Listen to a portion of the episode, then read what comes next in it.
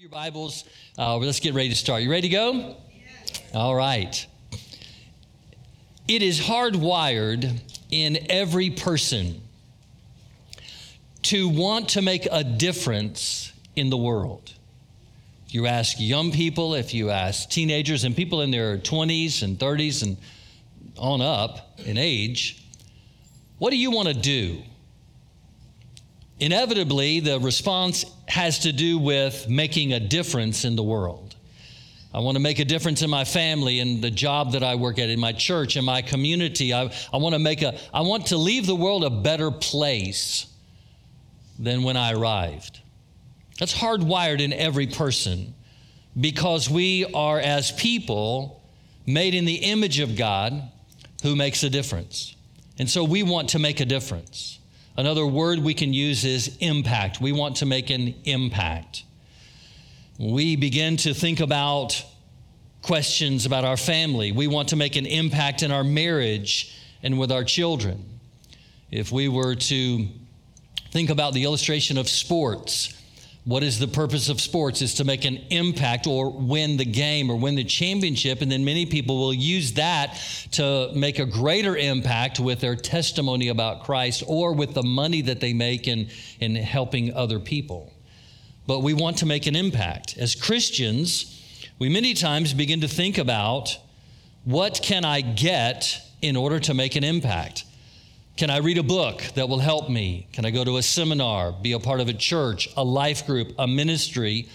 What can I do or receive or get that will help me make a better impact with my family, my church, with my community, and on out? We're talking about the ingredients of impact, or rather, the investment to make an impact. Though we think about many things that we want or need in order to make that change in the world or that impact, I think there's one ingredient that we overlook intentionally and for good reason because we really don't like it. But there's an ingredient that God wants to work in our lives that will make a big impact or lead to an impact, and that is setback. Setbacks actually lead to impact. But we don't like setbacks, do we? We don't like the fact that we're, we're going, we're moving, and all of a sudden something happens and we're, we're knocked back.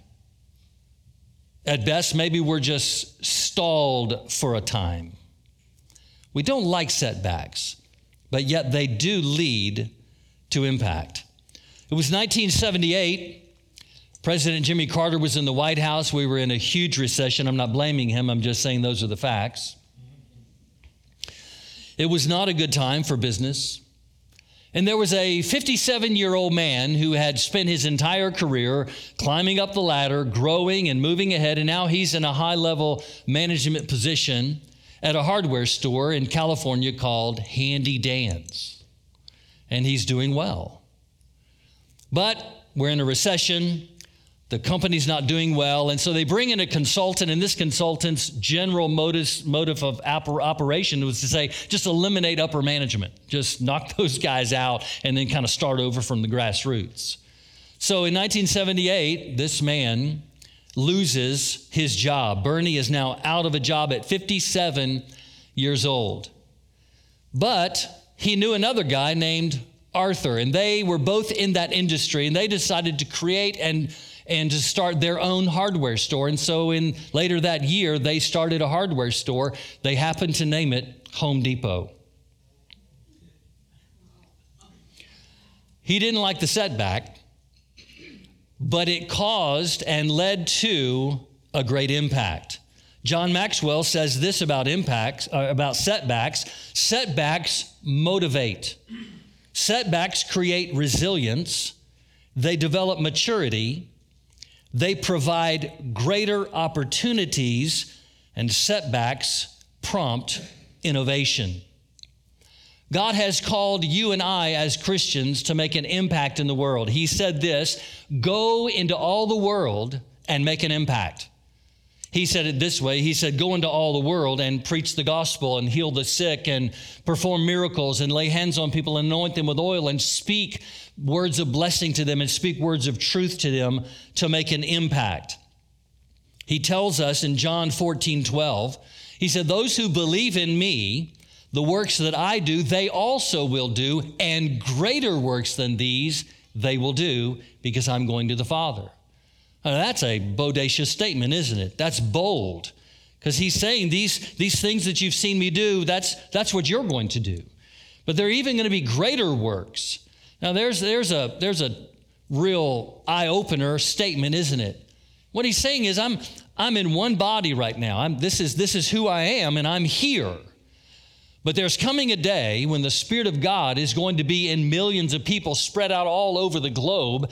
And as each one of them are moving forward, making an impact on other people's lives, the exponential impact is going to be greater than just one person in one place during one season of time. That's what God has called us to do. We are not spectators of the kingdom, we are participants in the kingdom. We are in the kingdom because the king is in us. Now, let's draw a distinction for a moment for our talk today, and that is there are many kinds of setbacks. I mentioned a couple earlier. We can, we can say uh, you get fired or you get laid off, the company shifts and changes. Or maybe there's a, one of your children is just kind of in a state or a season of rebellion, and you think, oh man, our progress has been stopped. Or, you know, maybe a storm comes and hits, you know, knocks a tree over and it hits your house, and well, that's a setback. We had a setback in our life a couple of years ago. It was the last Sunday of 2020 when we had a pillow that was being washed in our washing machine that just decided to flip out. Almost literally. And as it flipped up like this, the water that was supposed to be going down into the tub of the washing machine decided, no, we're going to bounce off and go out of the washing machine. It wanted to visit the basement. And it did. Well, that created a setback, believe me. But our house is so much more beautiful now because we had a setback. And I just walked away going, well, it is the last Sunday of 2020, and you know, what do you really expect? But those are not the kind of setbacks that I want us to hone in on today.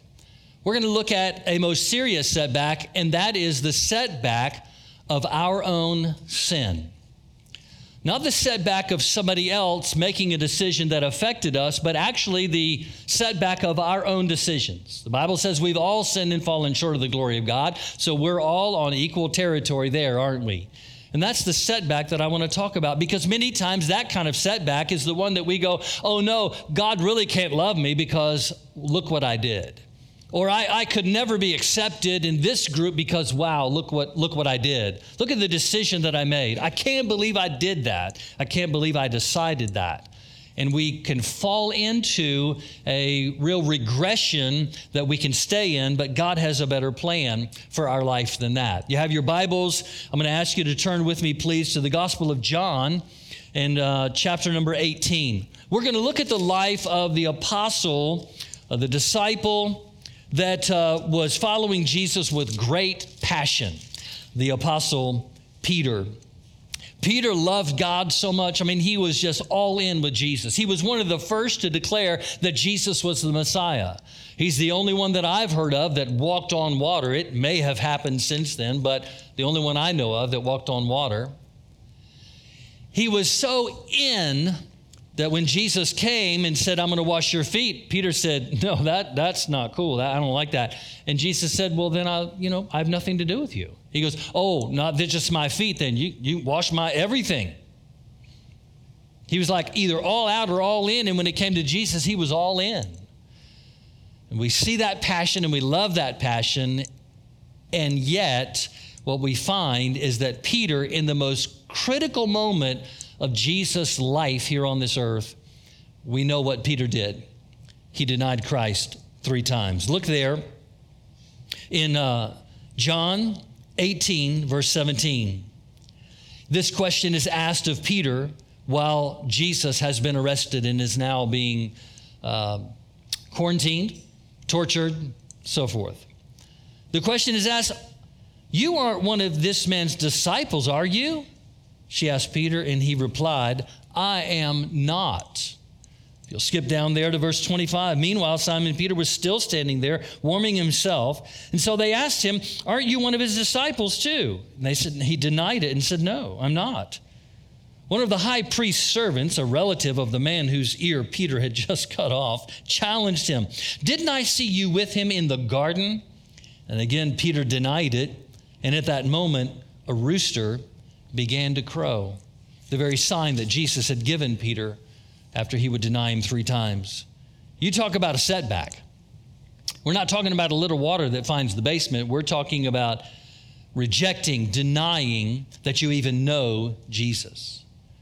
But now, wait a minute, because that's not the final thing in Peter's life. If you fast forward 53 days after that event, he denies Jesus three times in just the span of a few hours, but 53 days later, he's standing, if you will, on a corner in Jerusalem with thousands, thousands, and thousands of people there being represented by at least 15 different nationalities. And Peter proclaims the good news of Jesus Christ, and 3,000 people are immediately receive the miracle of salvation.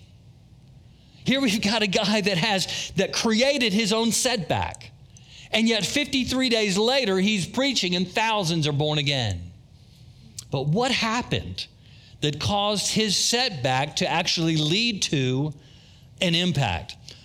In other words, setback can become a comeback that leads to impact. And that's what Peter experienced. But what does God want us to do with our setbacks. How do we overcome in those situations?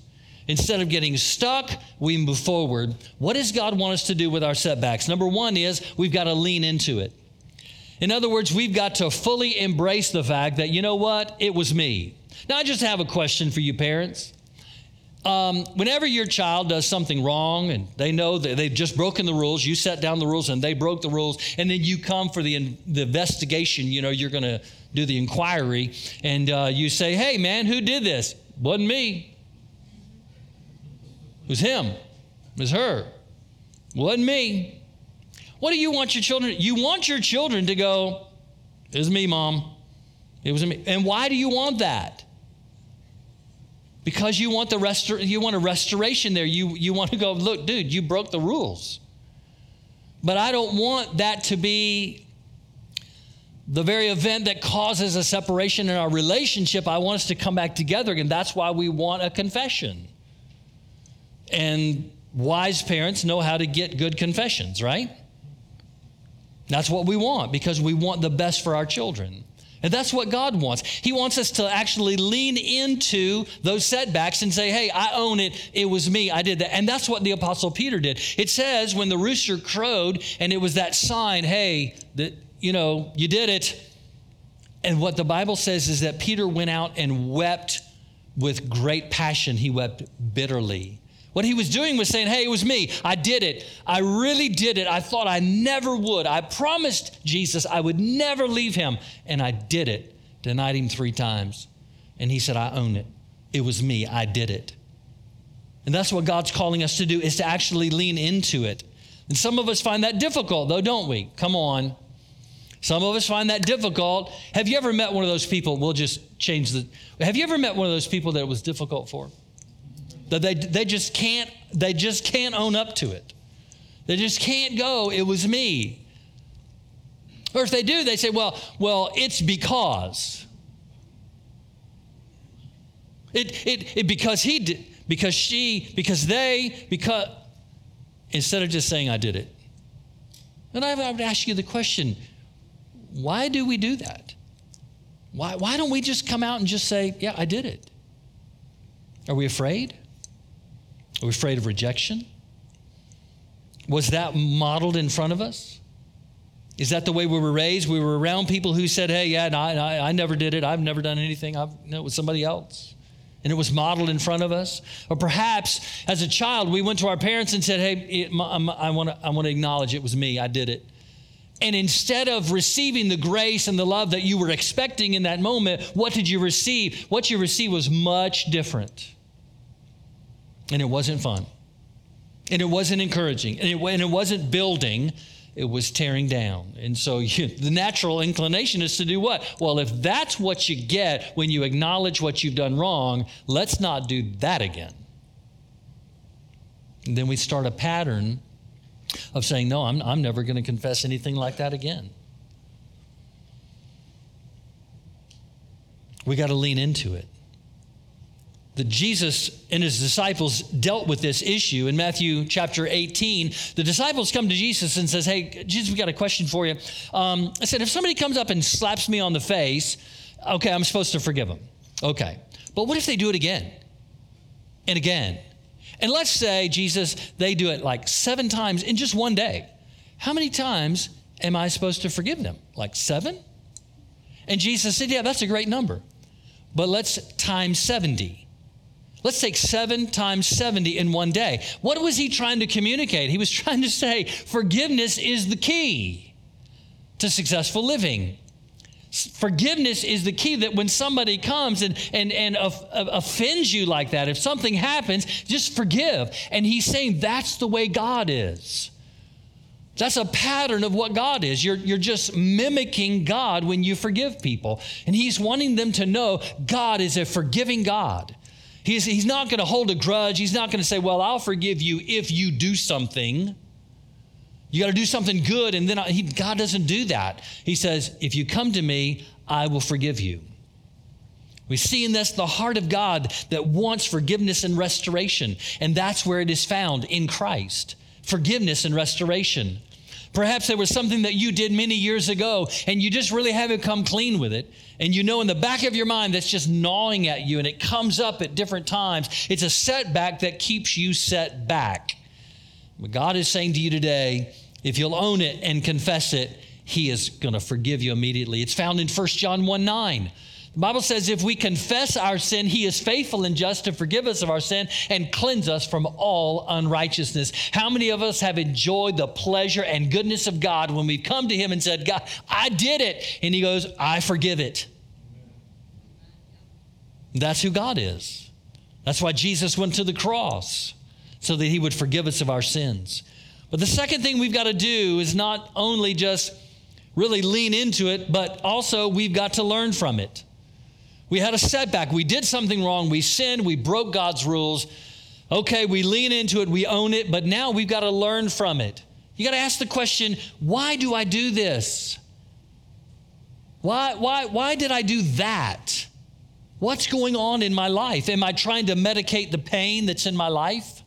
Am I, am I trying to do something to make inside of me feel better? But the thing that I'm choosing to do is a sin. It's wrong. It's, it's not going to draw me closer to God. Are we trying to medicate the pain inside of our lives? Are we trying to retaliate against someone else? Well, they made me mad, so I will. Are we trying to cover our insecurities? I don't want anyone to know what I'm really like, so I do these things because they'll think I'm cool. They'll think I'm smart or they'll think I'm whatever. We're we not owning our own life? Are we afraid of truly being known? That if we were to admit that we did something wrong, what will they think about me? If we confess to God that we did something wrong, what is He going to think about us? Why do we do that? We've got to learn from these problems. We've got to learn from these setbacks. And this is where we see the heart of God that He patiently walks through us. He patiently walks with us through all of the good and the bad. He patiently walks alongside of us and says, Okay, listen, we're starting this journey. You just got born again. What you don't know, I know. You're going to fail sometimes. You're going to slip. You're going to do what's wrong. But I want you to know I'm with you. That's why he promised us, I will never leave you, I will never forsake you, even to the end of the age. Now, that's an assuring confirmation and promise that God's given us that says, hey, man, I'm with you. I'm with you. We learn from it. We got to lean into it and we got to learn from it before we get to number three.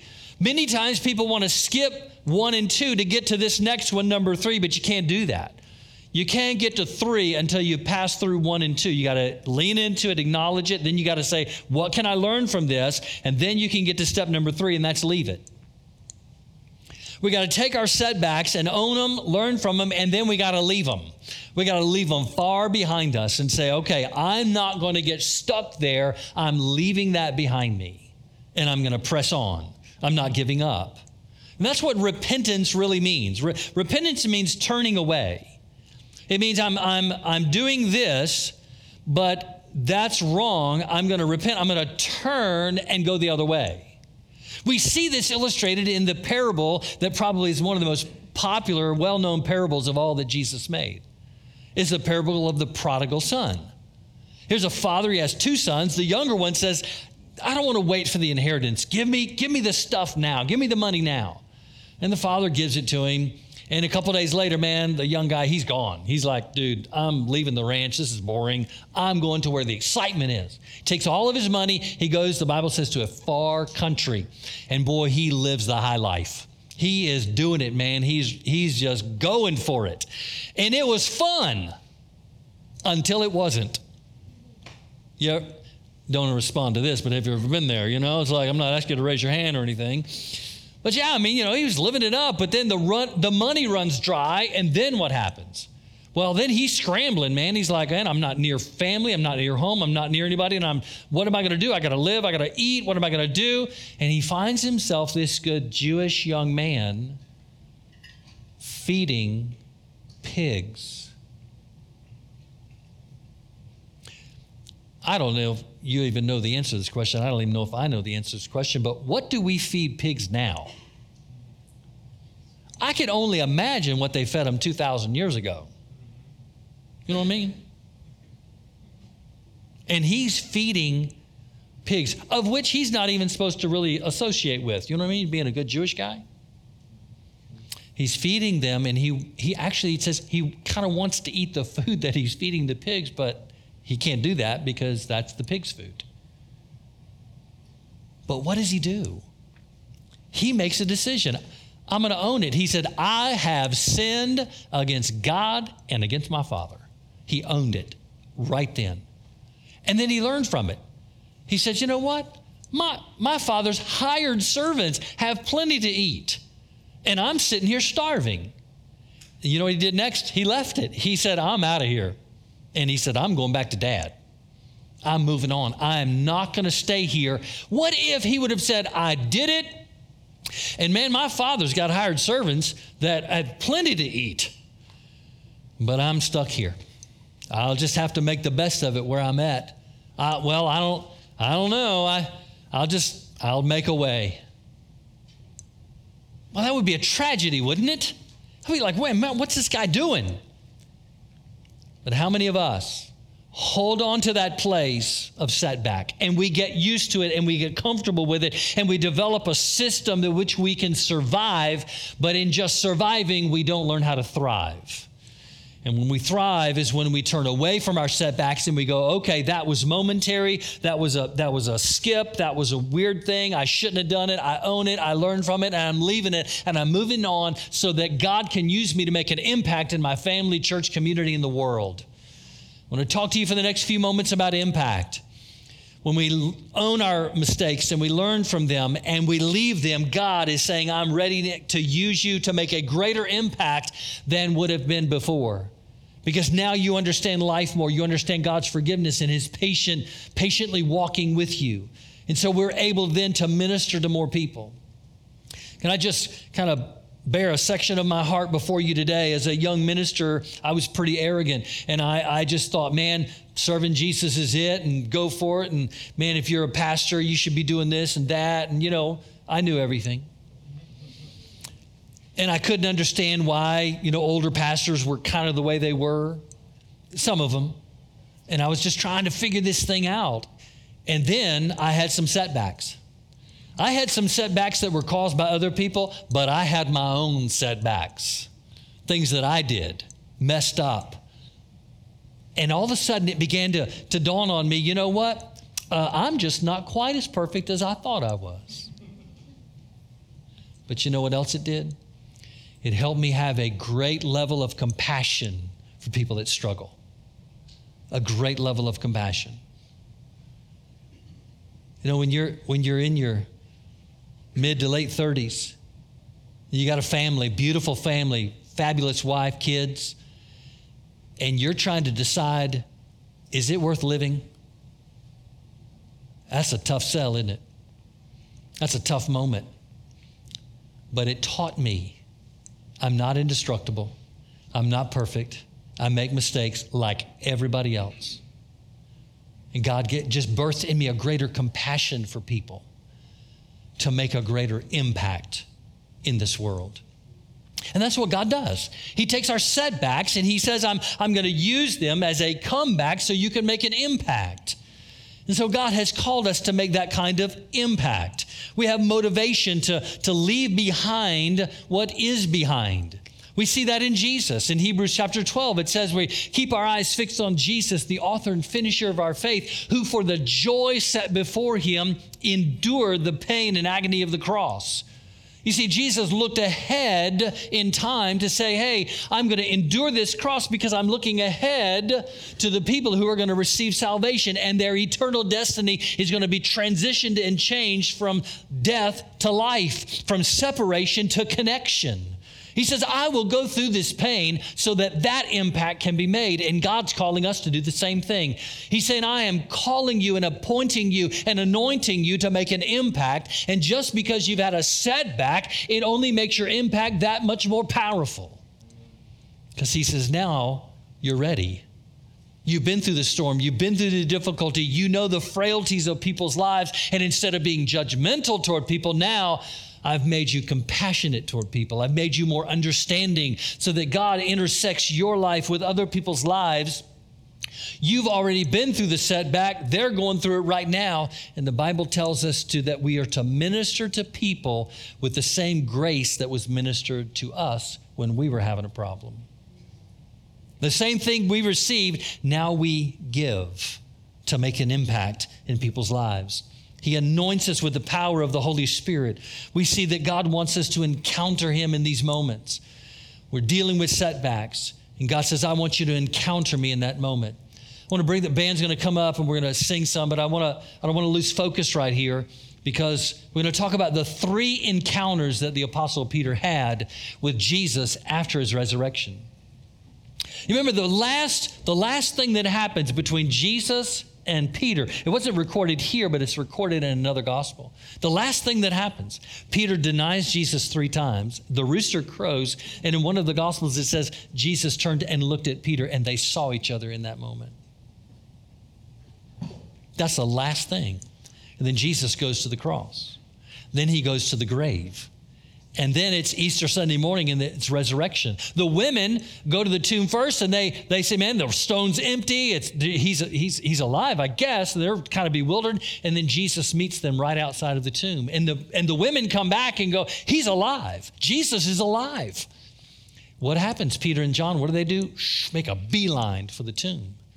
And they go inside the tomb. They see there's cloth there. There's, it's empty. Maybe what they're saying is true. I don't know. And it's the next day on that Monday that Jesus walks into the room where the disciples are at. Now, Judas is gone, and it was Thomas who wasn't in the room that day. So there's 10 disciples, Peter being one of them. And Jesus appears to them and he speaks to them, and there's not a lot recorded about what was said, but they, they, I mean, it's like, dude, you really are alive. But there's no moment where Peter and Jesus connect. And it was uh, several days later, I guess, when Jesus appears to the disciples again, and this time Thomas is in the room. And that's when Jesus says, Thomas, hey, come here. Feel, feel. See that? See the scar? Feel it. Put your hand right here. I want you to touch me because I want you to know it's me. I'm alive. Peter's in the room too. But there's no connection. There's, a, there's an encounter, but there's no real connection. The third time that Jesus appears before his disciples is when the disciples were fishing and Jesus is on the seashore. And so I don't know how much distance there was, but they didn't recognize Jesus, though they had seen him twice resurrected, but they didn't recognize him, so there's a little distance.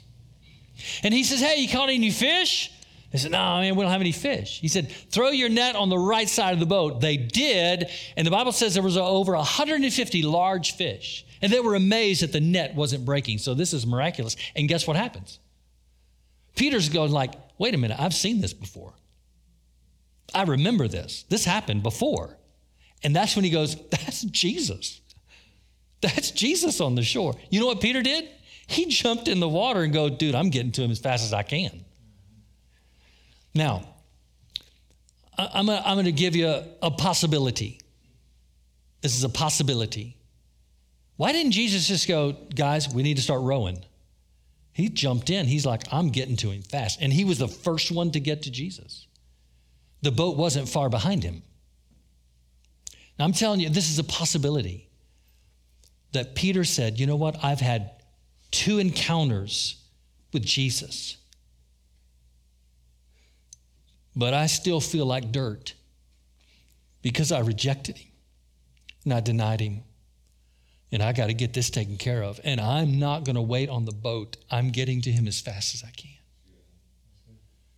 You ever had those times when you were in a worship service, man, the Holy Spirit's moving with great power, and you're like, yes, this is awesome. This is great. But in that moment when you could go and be set free, in that moment when you could step out and go, God, I, I, I here I am. I want, it, I want a restoration. The encounter is great, but I want a restoration. But you let it pass by. I'm wondering if that's what happened with Peter. He'd had two encounters, but not a restoration. And I think Peter was just going like, it ain't happening again. Because it was in that moment when they're on the shore when Jesus turns to Peter and says, Peter, do you love me? He says it three times. Peter, do you love me? And Peter goes, Lord, you know I love you feed my sheep. Peter, do you love me? Oh, Lord, yeah, yeah, I love you. Feed my lambs. See, he was saying, he was restoring three times, Peter, do you love me? And Peter responds three times. And then Jesus says, make an impact. Feed my sheep. Feed my lambs. Make an impact. You know, if we're going to make an impact, not only do we need an encounter with God, but we need restoration. We need restoration. And maybe you're in that situation today where you're going like, you know what? I'm not letting this moment pass me by. I'm not going to let this moment pass me by. I want not only an encounter with God, I want restoration. Amen.